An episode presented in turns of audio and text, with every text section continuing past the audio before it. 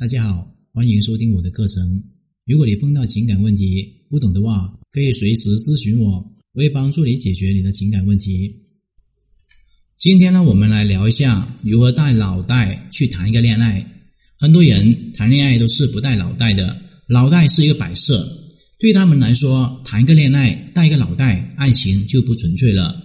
很多女生会认为自己有足够的钱才有资格追求纯粹的爱情。那么，什么叫做纯粹的爱情呢？我告诉你，所谓纯粹的爱情，就是小说里面那种撕心裂肺、刻骨铭心，最后什么玩意都得不到。女主角嫁给了自己不爱的男人，男主角娶了女配角，然后这个故事就结束了。越纯粹的爱情越短暂，越激烈，越伤人。追求纯粹爱情的人，我给他们一个字，就是傻。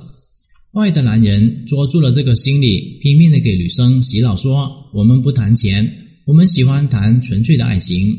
很多女生就傻乎乎的觉得自己遇到了爱情。那么你们知道吗？写那些爱情小说写得很好的女人，自己的爱情从来都是不顺的。张爱玲是个又傻又可怜的女人，一生追求爱情，却没有尝过有多少爱情的甜头，反都是爱情的苦果。恋爱方面，林徽因为大家都是可以一个模仿的对象，同时拥有多个爱慕者，又能够得到美好的婚姻。琼瑶也是一个感情生活比较苦的一个女人，因为很苦，所以才能够幻想出那么绚烂的一个爱情。其实呢，爱情小说这种东西真的是一个毒药，就像男人喜欢看 AV 一样，看多了对自己没有什么好处。下面来说说。恋爱高手的思维还有恋爱低手有什么差异？关于择偶方面，恋爱高手最看重的是人品、经济实力，最不看重的就是颜值还有身材了。恋爱低手最看重的就是颜值还有身材，根本不看人品。自己有了钱，不需要对方有钱。关于吸引部分，恋爱的高手从来是不会穿着暴露、卖弄风骚，把自己包裹得很娘家。恋爱低手穿着暴露、卖弄风姿，以为卖骚可以吸引到优质男生。关于聊天，恋爱的高手会讲故事、会带话题、会撒娇、会卖萌、会撕逼。恋爱的低手不知道讲什么，没有故事，没有话题，很汉子也很熊逼。关于冲突，恋爱的高手懂得反击，找到对方的弱点，让对方无言以对。而恋爱低手被人怼了之后就很熊。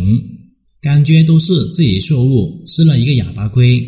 关于社交，恋爱高手总是参加朋友的聚会，不断通过朋友的朋友认识到新的朋友，桃花爆棚。恋爱低手天天宅在家里面，没有朋友，没有桃花，也不知道去哪里找，找谁等桃花。关于结婚，恋爱高手只会找有钱的、靠谱的、对自己好的男人结婚，不会嫁给爱情。恋爱低手为了嫁给爱情，宁愿找一些坏的男人结婚，为了自己的爱情不惜一切的代价。今天的课程就聊到这里。